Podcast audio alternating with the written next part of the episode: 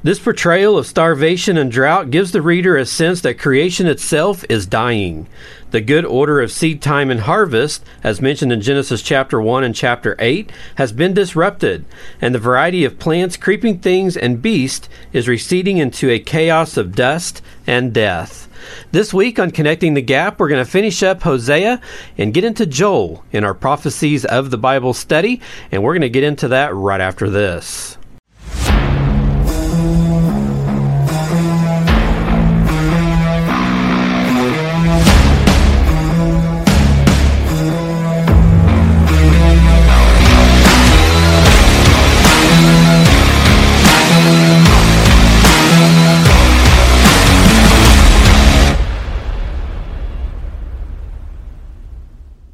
Welcome once again to Connecting the Gap. I'm Daniel Moore, your host. Thank you for joining me this week on my podcast. This is episode 53. And we are going to be continuing our study on prophecies of the Bible, which we've been doing for quite some time now. As we're working our way through the Bible, we're almost to the end of the Old Testament as we're wrapping up Hosea today and going to get into Joel. And uh, this is based on a study by Damon Duck. Thank you so much for joining me this week. As we get started, don't forget to go to my website, connectingthegap.net, and there you can see my podcast channels, all the different platforms that I'm on, and you can also subscribe to my blog as well, which I'm not doing weekly anymore. Sometimes it might be weekly, but I'm just going to kind of randomly do blogs and throw those in there. And of course, the podcast will be weekly, and you can subscribe to all of that. Also, something new for this week that I want to mention we're on Rumble. If you use Rumble on a normal basis as one of your platforms, platforms that you like to use for social media. We are on there as well now, so you can go there and subscribe to Connecting the Gap. I have my own channel there on Rumble, and go ahead and check that out. And then also, of course, we're still on YouTube and a lot of the other uh, platforms I cover about everything. So surely there's one out there that you use on a normal basis, like Spotify or Amazon Music or iHeartRadio, whatever it may be. Our podcast is on all of those. So please go out and subscribe and share. Help us get the word out as we study the Word of God each week here on Connecting the Gap. We just want to reach all the souls that we can. And if you share and someone gets saved off of this, then you are just as much responsible for that salvation as we are here at our ministry. And we want to make sure that uh, everything that we do is what God wants us to do and what He's called us to do. And that is to go out and share with the lost and to reach the lost with the gospel of His Word. We're going to go ahead and get started this week. And as I said, we're wrapping up Hosea. And as as I get started, I just want to kind of throw this out there. There is a movie out right now called Redeeming Love, and I'm sure a lot of you have heard about that movie. From what I understand, I have not seen it, I've not read the book, but from what I understand, it's supposed to be a retelling of the book of Hosea, and they've made a movie out of it and kind of put it more modern day. Unfortunately, everything that I've been reading or hearing about this, it does not follow the actual storyline of Hosea. They've kind of taken their own freedom with that, came up with their own plot line, their own storyline, and they've labeled it as a Christian movie. And of course, in the midst of all of that, there's a couple of four to five minute sex scenes, I guess, that are pretty steamy, and a lot of things that really have no business being inside of a Christian movie. And I know a lot of women out there, especially on Facebook and different areas, have been sharing different things about this movie, about why you should or shouldn't watch it. On my Facebook page, my Connecting the Gap Facebook page, I have shared a podcast with Alisa Childers. She is a previous member of the band Zoe Girl, for those of you that remember that band back in the 90s. And she has her own podcast now that she does on YouTube all the time. It's a phenomenal channel. You should subscribe if you haven't. She's got some excellent material on there. She does about an eight to nine minute review of this movie. She's not watched it either. She says she's not planning on watching it, and she explains why. She drops some very good points about why that movie should not be watched. And if you have went through our podcast last week and as we finish it up this week, you're going to see pretty quickly if you watch that movie that it does not follow the Bible story of Hosea and Gomer. So you have to kind of approach that with uh, your own conscience and pray about if you should watch that or not. That's between you and God, of course. But I just wanted to throw that out there since we're actually in Hosea right now. It's kind of perfect timing for when that movie has came out. So go check out my uh, Facebook page my Connecting the Gap Facebook page. And if you haven't already liked that page, please do. But I have shared that there. And uh, hopefully that'll be a resource that'll help you make your decision on whether or not to watch that movie. It's not a movie that I myself will be watching. We're going to be in Hosea chapter 6 this week as we finish up the chapter of Hosea in the Minor Prophets, and we're going to start out with verses 1 through 3. It says, Come and let us return to the Lord, for he has torn but he will heal us. He is stricken, but he will bind us up. After two days, he will revive us. On the third day, he will raise us up, and we may live in his sight. Let us know, let us pursue the knowledge of the Lord. His going forth is established as the morning. He will come to us like the rain, like the latter and former rain to the earth. In this passage of Scripture, Hosea acknowledges the fact that the Jews left the Lord and called on them to rejoin him in repentance. That's turning toward God and away from the wrong. He predicted God's death like destruction of Israel and the fact that God will eventually revive and raise up the nation. This resurrection of Israel begs for a date, which Hosea said would be after two days and on the third day. As God counts time, one day to him is a thousand years to us. Thus it is revealed that the revival of Israel as a nation would come after 2,000 years of our time had passed and before 3,000 years of our time was gone. Hosea calls on the Jews again, asking them to repent. He tells them that the return of Christ is as certain as the rising of the sun and the coming of the seasonal rains. Time is an essential element in the lives of most people, but God is not subject to time as we are. When He said He would revive Israel after two days and raise her up on the third day, He was speaking in the terms of His own view of time. He was saying 2,000 years would pass before He revived Israel, and it would take place within the next 1,000 years. Looking back on history, the northern kingdom of Israel fell around 721 BC, more than 2,700 years ago. The southern kingdom of Judah fell around 586 BC, more than 2,500 years ago. Two quote unquote God days have passed, and we are now in the third quote unquote God day for both kingdoms as God reckons time. The Bible predicts that the last days will be characterized by moral decay, with scoffers ridiculing the second coming. Evildoers will ask, Where is the promise of his coming? And they will say, Since the fathers fell asleep, all things continue as they were from the beginning of creation. That's in 2 Peter chapter 3 verse 4. But God doesn't break his promises, and the second coming of Christ is as sure as the rising of the sun. The resurrection and national restoration of Israel have begun, but the Jews will not abandon their sin until the tribulation period. That's the 70th week of Daniel. The tribulation period will trigger repentance and the second coming of Christ. Several things that will happen to trigger this repentance are as follows. In Matthew 24, verse 14, it talks about the gospel will be preached to all nations, including Israel. In Malachi chapter 4, verses 5 through 6, Elijah the prophet will appear in Israel and change the hearts of many. The third thing, 144,000 Jewish evangelists will preach. That's in Revelation 7, verses 2 through 8. The fourth thing that will trigger the repentance, the two witnesses will appear and preach. That's in Revelation 11, 3 through 13. And the fifth item, the Jews will realize their mistake when the Antichrist breaks the covenant and begins to kill them. That was prophesied in Daniel 9, 24 through 27, and Revelation 12, 13 through 17. Repentance in the third day will trigger the second coming and the restoration of Israel. Instead of listening to God's prophets and laying aside the sins that separated them from God, the Jews readily followed the prophets of their own choosing and did things to make Satan rejoice. Her failures to heed the warnings of God were many, and they will endure until the time of the end. The good news is the day will come when they will realize their mistake, repent, and be restored. The following are some things that show some of the bad news and why they will suffer for some time to come. These are some fast facts on the dispersion of Israel. When we're talking about the scattering of the Jews, in Hosea chapter 1 verse 6, God will stop showing mercy to Israel.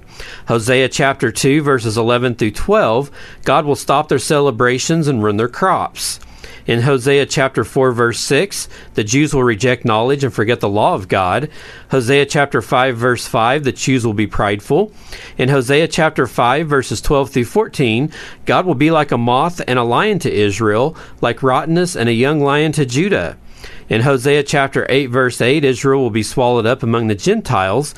Hosea chapter 9, verse 3, the Jews will have to eat unclean or defiled food in a foreign land. Hosea chapter 9, verse 6, many Jews will die in foreign lands. Hosea chapter 9, verse 11, Israel's glory or God will abandon them. In Hosea chapter 9, verse 17, God will cast away the Jews for their disobedience.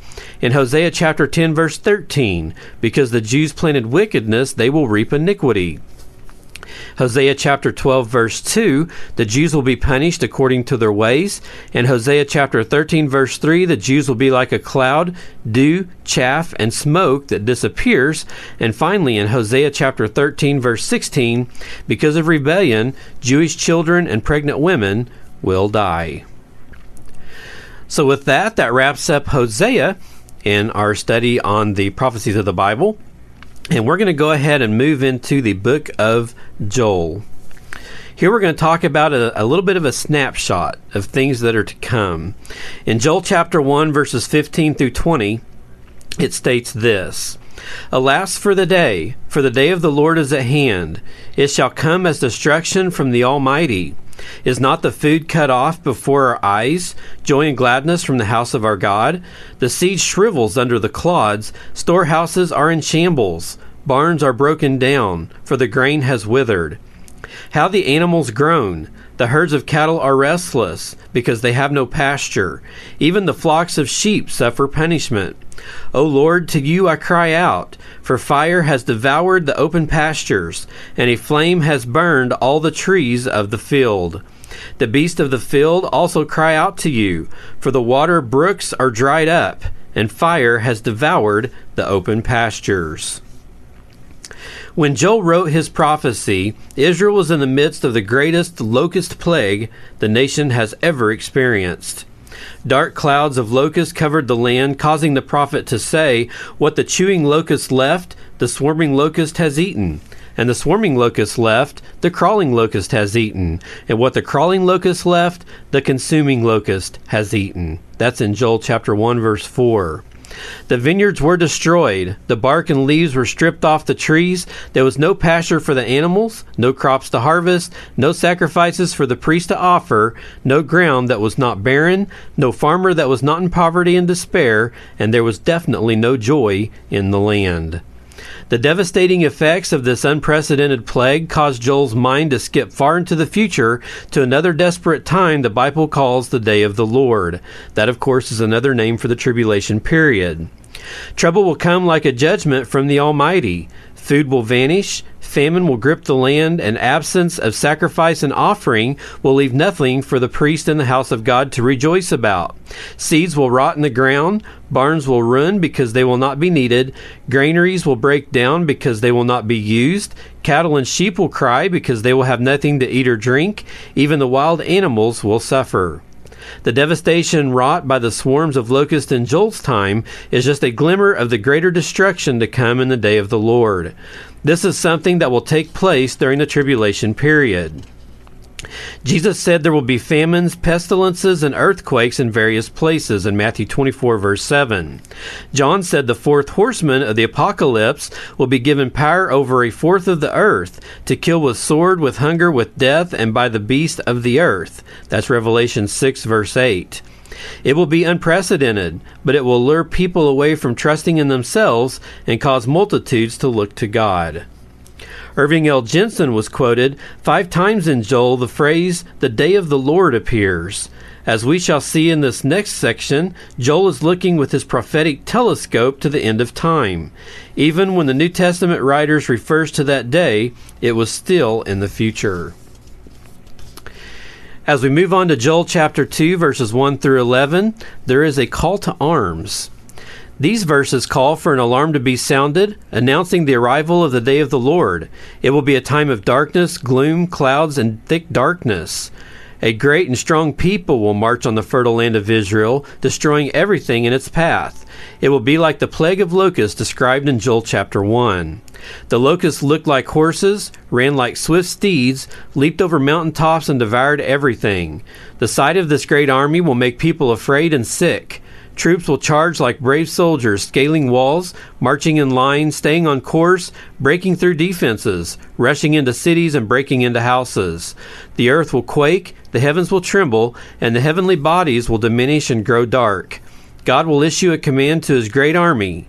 The day of the Lord will be terrible, and we are asked, Who can endure it? The word like appears 11 times in these 11 verses which means the language is symbolic, or that words that represent something else. It would be unwise to be dogmatic or positive or assertive about this event. Joel is using his memories of the plague of locusts to illustrate what a coming military invasion of Israel will be like during the day of the Lord. He calls for the trumpet to be blown in Zion, which is another name for Jerusalem, to signal the coming tribulation period. A time of cloudiness and thick darkness, like the time when great swarms of locusts filled the skies over Israel. A large and mighty army will spread across the mountains of Israel like the millions of locusts in Joel's day. In front of his army, Israel will be like the Garden of Eden. Behind it, Israel will be like a desert. There has never been anything like it before and will never be anything like it again. Everything this army encounters will be destroyed. The troops will move like galloping cavalry. They will produce a noise like chariots leaping over the mountain tops, like a crackling fire burning everything in its path. The sight of this great army will make people afraid and sick. It will be a well trained force, charging, scaling walls, marching in line, focused on the target, and plunging through defenses without pulling back.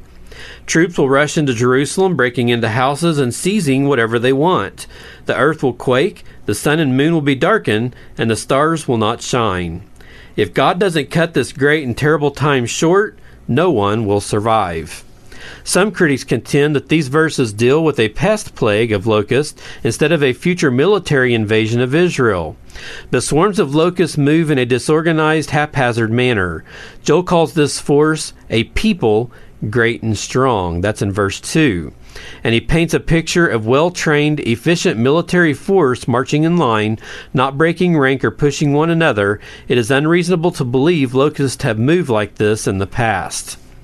Joel gives us an important clue when he refers to this great army as the Northern Army in chapter 2, verse 20.